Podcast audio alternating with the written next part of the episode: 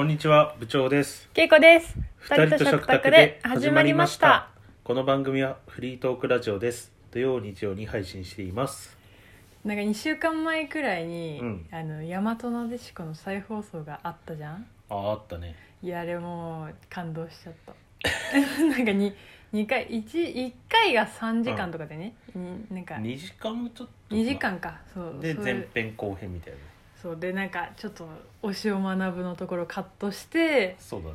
うんやっててでなんか私小学校のはいなんか学校終わってた時間くらいに再放送で結構やってたから懐かしいよ。そうすごい懐かしくて2000年とかに放送したやつだけどだいぶなんか私の中で大ヒットしてたからまた見れるなんてと思って。でそうで大和なでしこ多分フジテレビオンデマンドみたいなその配信サービスとかでもやってないうなだくてそれでああとなんだっけネットフリックスも昔私見てたけどそれももちろんなくて、うん。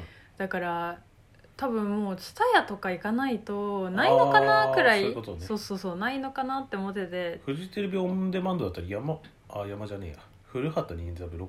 そうそうとかそう。はやってるの？はやってすごい見てたけどでももしかしたらやっぱ推しを学ぶの影響があるのかも。なんかそうなんかなんかでもそのフジテレビオンデマンドの、うん。えっと古畑任三郎もいシリーズ3とかだからうん。1990年代に放送されてたやつだから、だいぶこう映像も古いし、もうなんか全部携帯とかじゃなくてなんかお大きめの電話。ああはい、はい、とか携帯もちょっと大きめの電話だしなんかそれあとなんだっけ？その時代を感じるなって思ったのはなんか駅で殺人があるん殺人じゃないな、なんかこう犯人がうん。こうえ駅をジャックするんだけどはいはい、駅のなんかこうなんだろ最終回ね。うそうそうそうそう駅のなんかこう職員の人が働くようなところって大体きっと今はそのなんだろうカメラとかでうん。こう各駅の状況とか見れると思うけどそれも全くなくて今ここに電車走ってるんじゃないかなっていうピコピコピコみたいな感じだから信号しかないね。そうそうそう実際あの今どこ走ってるかっていうのが、まあ、それ操作されてなんか実際走ってる駅と駅のその職員だけが見る現場で確かにね。あっていうの今だったらネットワークカメラとかがあるから。そうそうそうそうそう。そうだいぶこう時代をを感じてたんだけど、うん。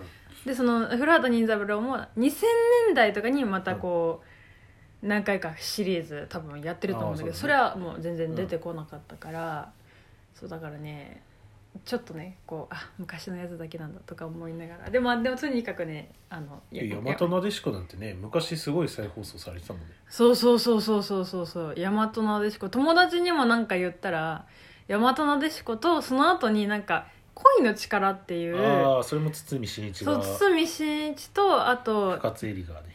とあとなんだっけ なんかあのー西村俊彦かな、なんかその古畑任三郎とかあとはうん。松島菜々子の大和なでしことかにも出てた人も出ててあそうちょっと似てるメンバーで構成されてたからおって思って。でそう。それも結構みんな見てるって。同い年くらいの子は結構うん。あの再放送でそれの2つ結構好きなんだよねって言ってる子がいて。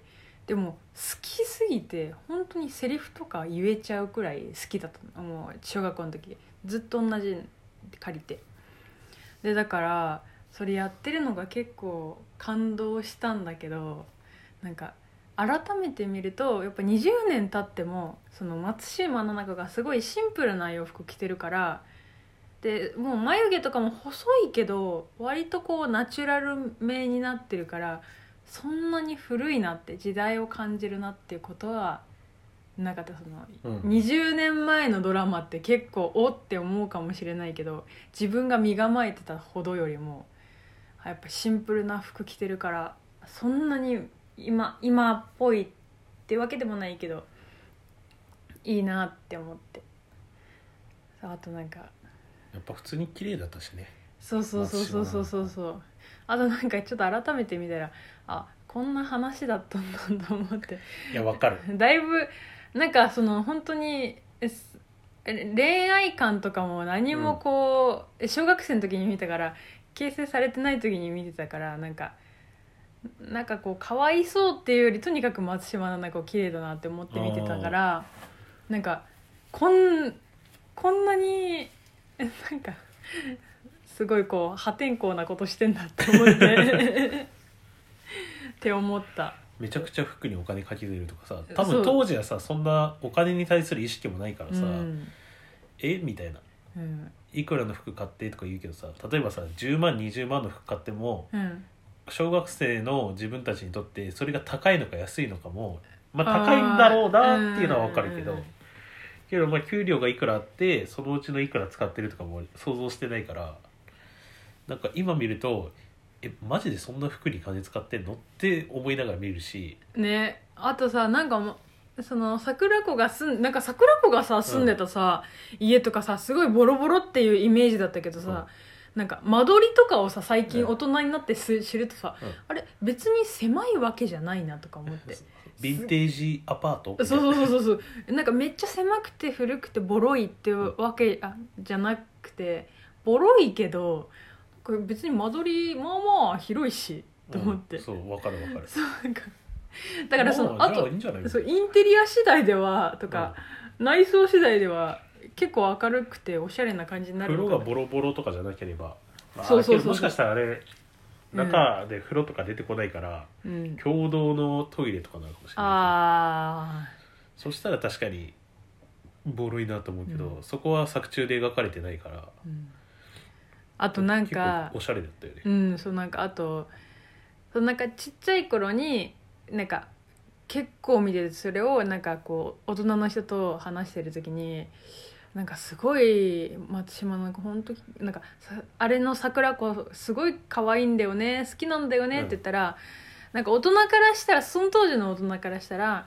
あんなカップラーメン毎日食べててあんな綺麗なわけないじゃんって言ってたけど、うん。私が大人になったら意外とその食生活荒れてるけどもう体質がもうそういううん。太らないとか、なんか肌もううん親からの DNA でもう何か手なんかケアをそんなしなくても荒れないっていう人いるからいや意外とやっぱこういう人いるよなって思ったりもなんかちょっと新たな発見あったけど、なんかやっぱ嬉しいよね本で当も大に。人になると分かることってちょっとずつあったなと思って作品の中で、うん。なんか主人公の大輔と、うん。うん。あとヒロインのまあだから松島奈々子演じる桜子うん、がデートの待ち合わせをする場所がお台場とかであるんだけどあそのところにまあ桜子はあの大輔のことお金持ちだって勘違いしててあー。で何で来んのかなって見てたら、バスで来るの？そうだよね。バスで来たよね。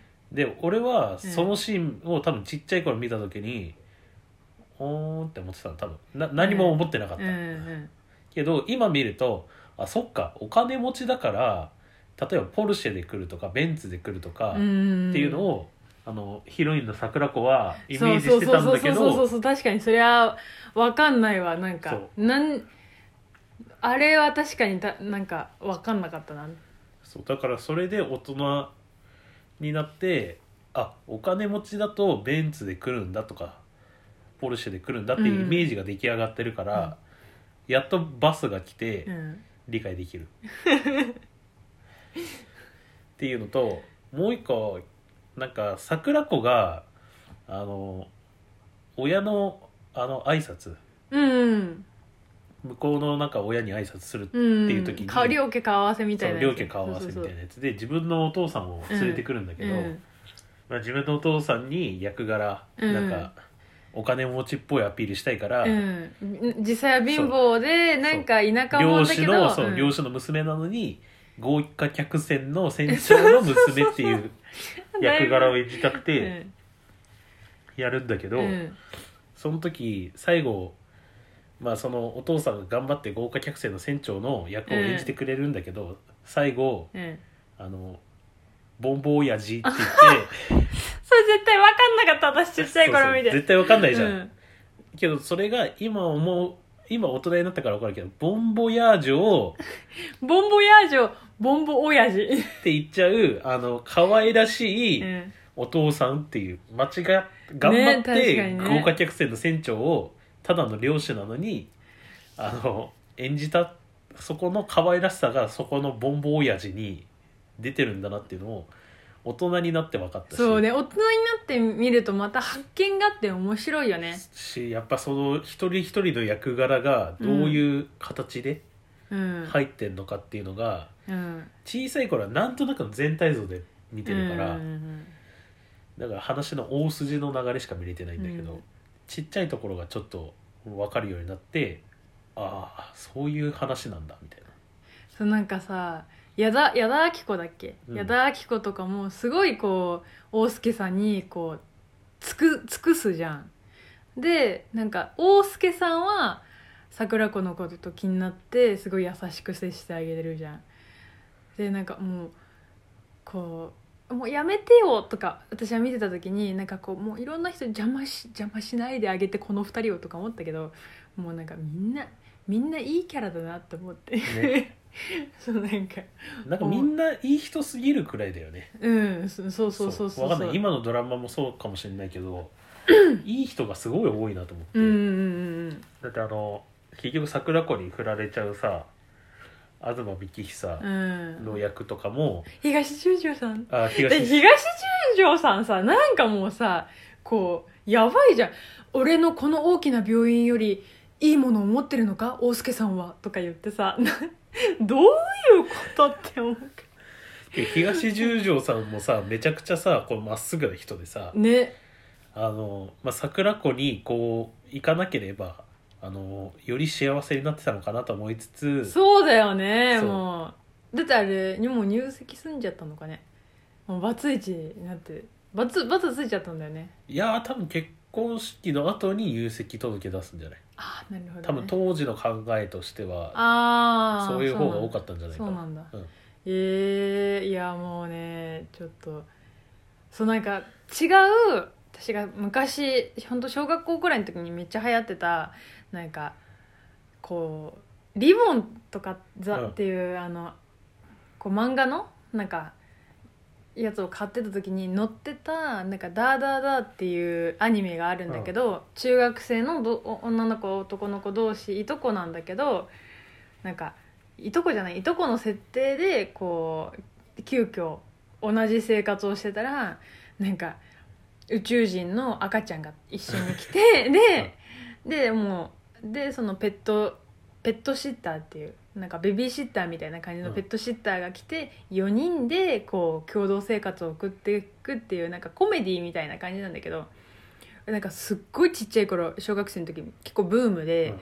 あのハマってたの。みんなハマってたんだけど、うん。今見たらなんかこなんかアニメ見たら結構みんな声優さん女じゃんと思って。うん全員これ女声高い全員女じゃんと思って。でなんかそれこの人あ女なんだって思ってそれが入ってこなくて男の子の役目の人も結構お女性の声でうん。それが入ってこなくてああそうなんだ。全員女なんだって思ったら なんかその当てれこしてるみたいなその背景とかをなんか想像しちゃったら全然なんかき気持ち入んないなと思って全然見れなくなっちゃった。え何の話？そうだから大人になって見てみたら、うん。結構気づくことってうん。大人にだからこそ経験してて気づくことあるからなんかだいぶ昔のものを見るときそのその時の気持ちのままなんかテンション上がるところもあるけど、うわここれかよって思ったりするところもあって結構同じ作品見てもなんか考えることあるなって思って。へえそこで思うんだうん、そこでそうそこで思ったりとか、うん。そのわかんないけどそのその時のこうヒロインとあとこう男の子役。男の子役めっちゃかっこよくか描かれてたと思ったけどそんなことはない。と思ったりあなんかー。ある程度こう経験をへ経たらそんな。まあねただただかっこいい男の子がかっこいいって思う自分じゃなくなってるかもしれないしねそうそうそうそう。優しい男の子の方が好きとか例えばあの大輔さんなのか東十条さんなのかってこう並んだ時に東十条さんの方がかかっこよくねみたいなね。思う方も高いし。そうそう。そうそう。だってあと俺のその会社の人と大和なでしこの話してたら、うん。もう男の人みんなかっこ悪いねみたいな。今今見ると。えー、えー、そんなことある？えだ何？けどなんかちょっとわかるなと思って、うん。みんななんかダサいんだよねちょっと。女性はすごい可愛い。うん、確かに女性はそう。いイケイケだけどなんかそんなかっこよさを狙ってるっていうかなんかもうすありのままだよね。なんかねみんなね。だってなんか CA さんとの合コンでも会うんだけど、うん。ヒロインと主人公が、けど CA さんはみんな綺麗、うん。なのに相手側は、まあ、かっこいいのは相相手は推しを学ぶくらいしかいなくてみんなだって30超えなのに向こうの CA さんはみんな27前後そうだね。確かにね。本当。かっこいい超かっこいいっていう人じゃないよね。そうそうそうそう。確かに確かに。あの知り合いっていうか会社のうんうん。同僚の人はなんかやっぱダサかったですよねみたいな。そこのギャップありましたねみたいなそうか。だから多分まあそれを大人になって見るのか今見るのかでまたさ見方も変わるし変わるね。自分のなんかね。趣味思考みたいのもあるから。20年も経ってもでもやっぱりこう人気なんだなって思っちゃうね。こんなね。やっぱ改めて面白いなとは思ったもんね、うんうんうん。こうやってすごい話せるもんね。ね本当ね。ああの時の気持ちとか思いながらね。思うね。本当懐かしくなった、うんさてそろそろお時間になってきました。最後まで聞いてくださりありがとうございます。ではまた